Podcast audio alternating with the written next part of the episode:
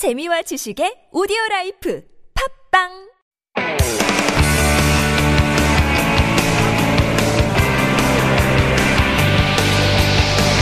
From the latest headlines to conversations about the trends and shifts that shape society at large, explore what makes living in Korea interesting with Life Abroad on TBS EFM.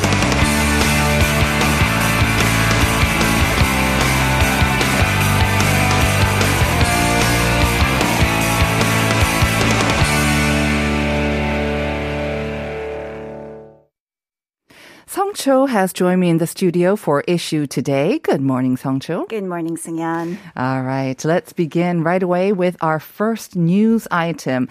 The uh, month of November has introduced quite a few changes um, in our lives, of course. The whole living with COVID phase is probably the big one. But there's also some changes regarding the vaccine reservation system. And apparently, this causing a bit of confusion. Yes, so um, last Sunday, the government started taking reservations for booster shots for people aged 60 and older and other high high risk groups.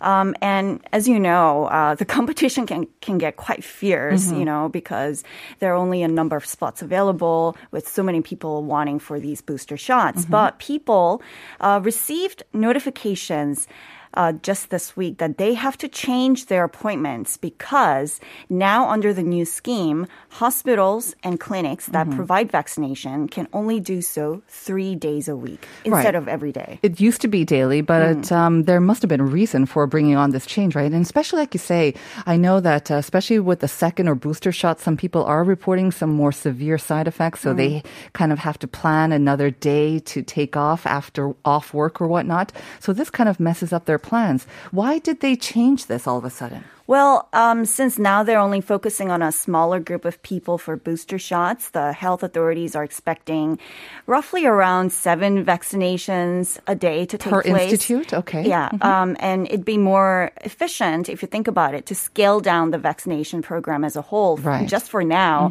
so that they can better manage inventory of the vaccines and manage, minimize the amount of waste. Very true. Uh, but the problem was that the guideline was passed down to the local clinics and hospitals too late with not much time left. So the health authorities decided to implement the new change a little bit later, uh, sometime next week.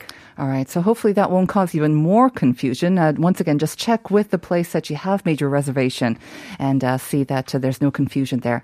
All right. Let's move on to our next item. Electric cars. They are definitely the cars of the future. I would like to get one soon as well. Me too. Uh, yes. Well, it's supposed to definitely grow and accelerate as well. By 2027, apparently, the global electric vehicle market is projected to stand at, oh, $800 billion. Not a big deal. Not a big deal. And hoping to get uh, a big piece of that pie is South Korea's very own Hyundai Motor Group. And apparently it forged a partnership with um, the Korea's leading sort of Seoul National University to hopefully develop cheaper and more powerful next generation batteries. Yeah, and all this by um, establishing a research center. So yesterday, uh, Hyundai Motor Group chairman Chung Eui-sun paid a visit to the university and met with Seoul National University president Oh Se-jung and other prominent professors in this area to seal the deal and have discussions on further plans as well. Mm-hmm. So Hyundai Motors said it will invest more than 30 billion won, which is around 25 million US dollars, over the next 10 years into this research center to develop next generation batteries with significant improvements in driving range and charging time, which mm-hmm. are very crucial factors for the next generation Definitely. batteries. Uh, the center will be constructed by the end of 2020. 2022. 2022. Okay. So, like you say, um, it seems like the entire kind of global industry, especially the automaking industry, are in a race to profit from these emission free electric cars. Yes. And again, batteries are a crucial part of that, right? Right. So, like I said, the battery is a key component of electric vehicles because the total travel distance of a car mainly depends on the type and capacity of its pricey battery pack.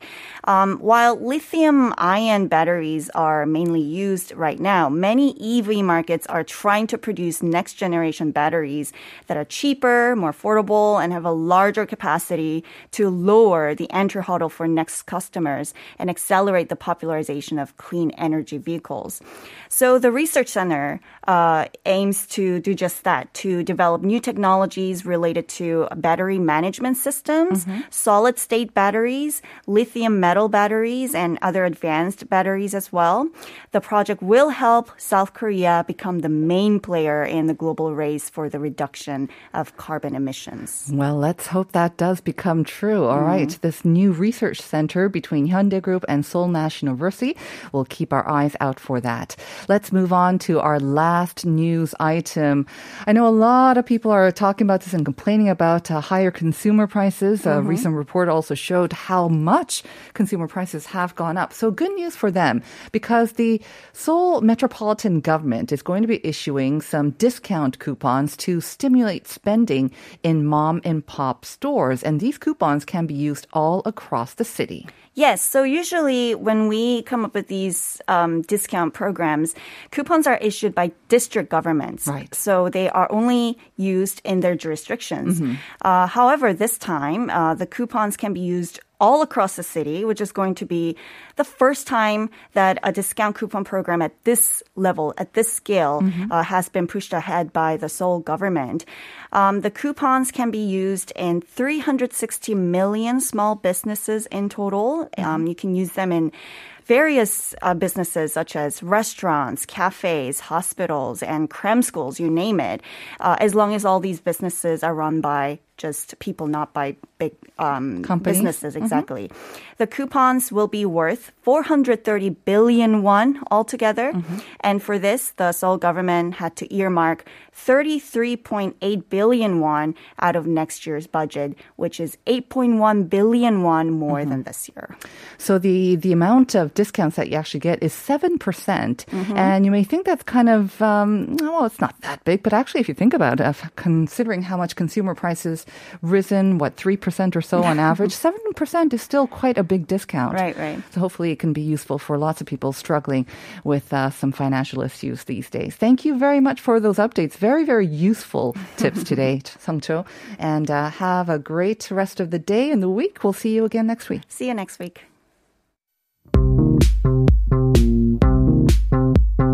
Do you have questions about life in Korea? Send us your opinions and feedback anytime during the show. Simply text us at pound 1013 for 51 per message or chat with our team while you stream us live on the TBS EFM app or YouTube. Life Abroad, helping you navigate your life in Korea.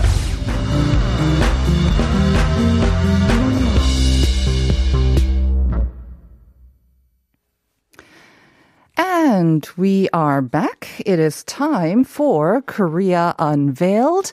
And I think Hallie is just outside, probably getting ready to come and join me in the studio. But before we invite her into the studio, it might be a good time to remind our listeners about the first question of the day.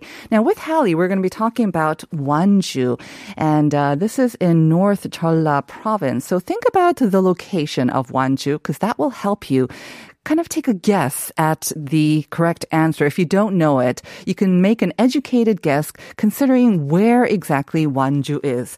So it's kind of landlocked, isn't it? It's not really surrounded by water. So we're going to give you three choices and all you have to do is pick the one that is not a representative event in Wanju. So here are your three choices. There's a propose or proposal festival. There's a dried persimmon festival and also a jumbo Shrimp Festival. Which of those is not a representative event of 완주? 네, 다음 중 완주에서 열리는 대표 연례 행사가 아닌 것이 무엇일까요?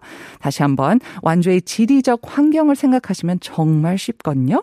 네, here are your three choices. 프로포즈 축제, 곶감 축제 그리고 대하 축제가 있습니다. So once again, think about it and the number to send in your answers in either Korean or English in any message that you have for us is pound 1013. All right. So think about that. Send in your answers. You have about another 14 minutes or so to send in your answers. And we are going to be back with Hallie in the studio right after this. Don't go away.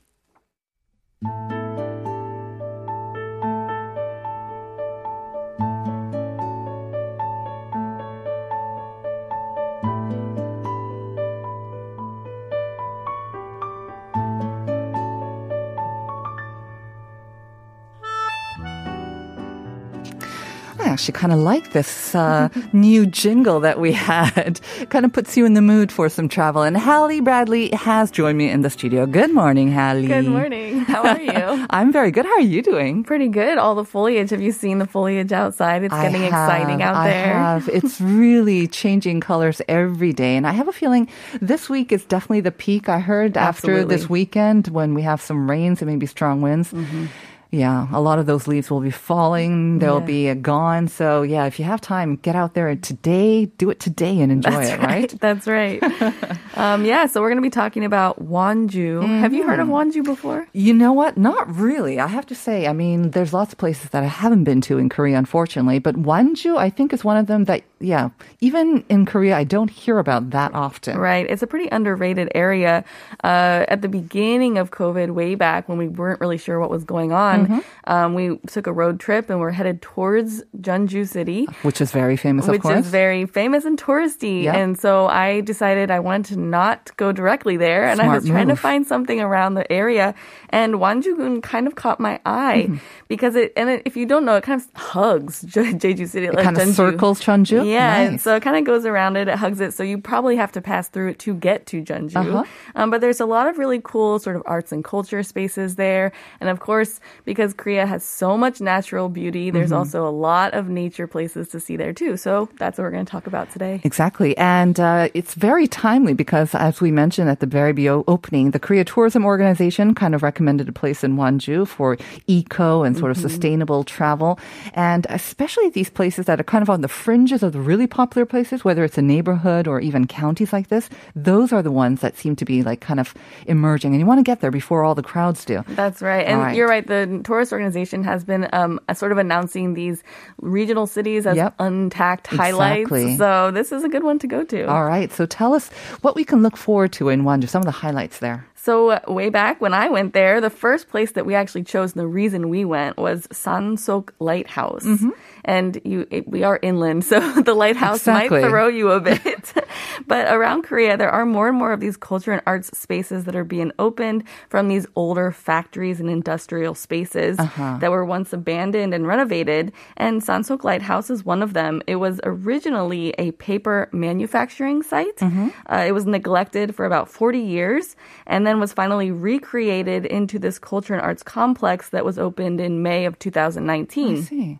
So very new. And uh, our, I'm not sure if the thing that I saw is a lighthouse, the red sort is. of, kind of like a smoke or stack, you know, kind of like a chimney or where maybe the, with the paper factory or what Yeah. factory would emit smoke previously. Right, so- Nowadays, it's, yeah, it's a lighthouse apparently. It is, right. so when you're driving in, that really will catch your eye and you'll Yeah. know you're headed the right direction mm-hmm. because you can see that from pretty far away. It's a bright red, yes, uh, lighthouse uh, in quotation marks now. Yes.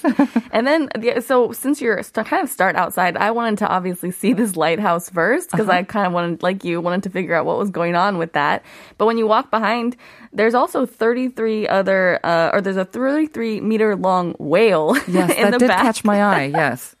and along with a ton of other installations. And there's a map back there that sort of tells you that you should walk around the grounds of the facility first, Mm-hmm. Right. And just see all of these interesting installations that are out there. Yeah. So if you had any doubt that that red smokestack or whatever it is, Mm-hmm. is a lighthouse, you know, you have the whale to show you that it is indeed a lighthouse. Right, they're trying to make it legit. That's right. it. There's also a small amphitheater that's out there. When we went, there was a piano inside, so my daughter had fun playing that. Mm-hmm. And as you continue, there's all kinds of little interesting things to see. There's a retro telephone booth. Mm-hmm. It's actually now you step inside and if you pick up the phone and you kind of start talking or singing, Uh-huh. it actually uh it's it, people outside can hear you. Oh, interesting. Nice. So if you want to sing to the public or you want to make a declaration, you have that Oh. opportunity like here. a proposal, maybe as well. hmm Yeah. So lots of little fun things. So you kind of want to walk in and actually uh, check out the installations closely because you can play with them and use them and do Mm-hmm. things with them, which is fun. Yeah, we're just talking about kind of misused or not used um, telephone booths and how we can kind of recycle them. But that one looks like one from the UK. Very striking. Again, red seems to be a theme here. But um, Max, our producer, pulled up some photos, and I have to say it's really interesting. I mean, Yeah. um, you've got like sort of torn down, kind of you know half torn down structures. You've got like warehouses, like you say, which have been turned into these sort of art and kind of um, maybe uh, convenience facilities for people. But it's very much spread out, which I really like. It, It seems to be spread So out a lot. space. Yeah, very Yeah. spacious. If you do go inside, the interior also has quite a lot of space in there. Um, once you walk around, you're going to go inside. There's also an indoor museum gallery, um, and then there's a cafe inside. And then if you do have kids, there's actually an entire wing of it that is devoted to um, experiential learning for Nice. kids. Okay. Uh, so that's a really cool thing to do. And it's open from 10 a.m. to 9 p.m. is when you can go and sort of meander around the grounds and Very see everything. nice. So that's the Sansok Tungde or the Sansok Lighthouse. And once again, you will probably have an easy time finding if you just follow that red, tall lighthouse. right. All right. Our next destination. The next one, continuing with our arts and culture spots, is the Samne Culture and Arts Village. Mm-hmm. This was used as a granary originally. Um, today, it's the Samne Culture and Arts Village. I love visiting, obviously, these old places Yeah. as they're getting changed. Um, this one now has a design museum, visual media art gallery, carpentry shop, and book museum. And then all of them offer different sort of programs. Mm-hmm. So you can go inside and uh, and partake in the different events that they're having throughout the year. They usually have uh, bigger events and festivals as well. Right now, if you do want to do one of the programs, Mm-hmm. they want you to call and um, book. So if you just search them online, there's only one page you'll find it, and they have a phone number. And again, we're looking at some photos, and it doesn't look like uh, from the outside like it should be some sort of an arts or cultural village. I mean, it looks very much like it probably used to look before when it was mainly used to store or export or trade in grains, which is a granary. So it very much has that rustic, very uh, sort of factory kind of a feel, rustic feel to it. Um, so that's kind of the part of the charm, I think, right? They really haven't done much to the exterior, it seems, of the main buildings here. Well, and that was their goal. They were trying to harmonize the history Uh-huh. with the modernity. So they're trying to take these old places and then help you appreciate the history of them, but appreciate it in a different way. So that's Mm-hmm. Right. like a really cool. I like that you knew what granary was, by the way. I did not. Well, I mean, the grain or the, I thought, because does it have something and then I peeked at your next page. Thank you. I had I looked it up myself just to make sure. I was like, I'm pretty sure it's for grain, but I should make sure on that because I thought, oh, she's gonna ask me that. what is that? so this place actually was used to export grain to Japan during the Japanese occupation. Right. So this was a village that was used um, during the Japanese occupation, then wasn't used for quite a while after that. So it's nice to see that it is being used again, and it's inviting visitors out there to sort of learn and um, just enjoy the whole area. Right. So So it's not just like your neighborhood small granary. I mean, this is pretty big. I mean, if it was used to, yeah, yeah. lots and lots of buildings. And again, um, they seem to all have a different sort of characteristic or color to them as well.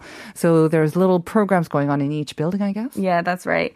Um, so this one's closed on Mondays, but open the rest of the week and from 10 a.m. to 6 p.m. Um, and like I said, you'll just want to go online and check for the Samne Culture and Arts Village website, and they'll let you know how to uh, reserve a time. Right. Um, recommendations are definitely uh, recommended for this place, the Samle Munhwa Yesulcheon. All right, let's move on. We have two more places to go to. Yeah, we're now we're getting into the nature part, and you know that Korea has so many beautiful nature places.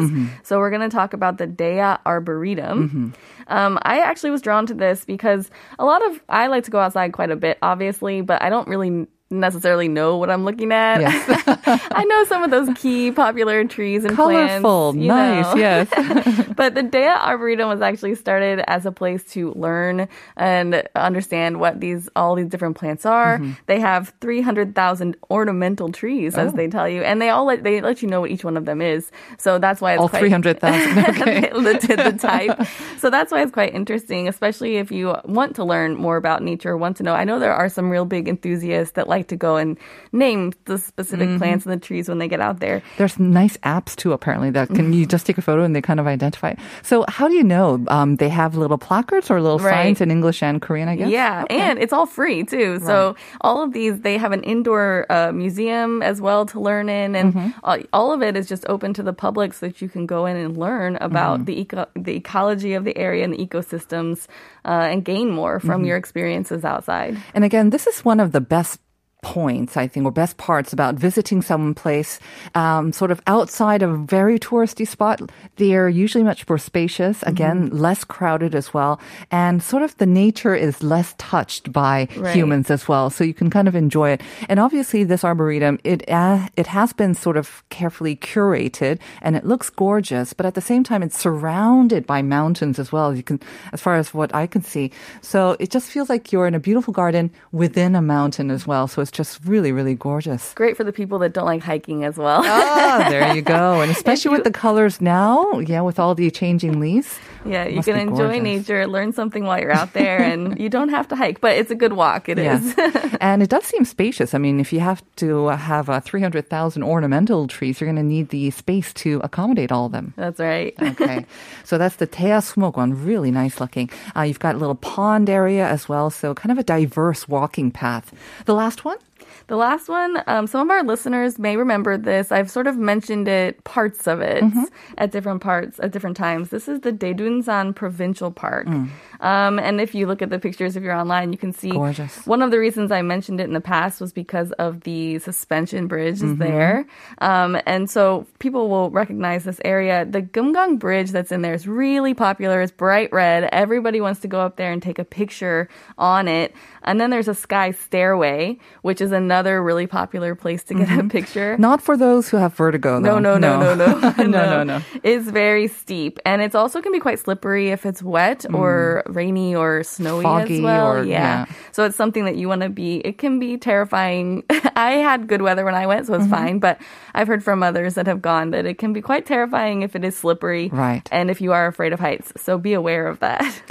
I do seem to see some photos of maybe a cable car, though. So if Yeah. you're, yeah, if uh, if the thought of going on those stairs or the wobbly sort of bridge kind of scares you, uh, there is a cable car to take you kind of to the top as well. Right. So, well, the cable car takes you halfway up and Okay. it stops right before that bridge. And so then you'll take the bridge. And if you want to continue up, then you can take the steps up. If you don't, you know, cable cars are just a nice ride anyway. You could just enjoy that and you could be done with it if you want. Um, so that's, the- that's the good thing about this. If you want to do the whole hike, it could be four to five hours. If Oh. you just do this part, it's about two hours. All right. It sounds like, uh, yeah, almost appetizing enough for me to do it again. but I always say that, don't I? Thank you very much, Hallie, as always. Thank you. Have All right. We'll see you next week. We'll be back with part two after this.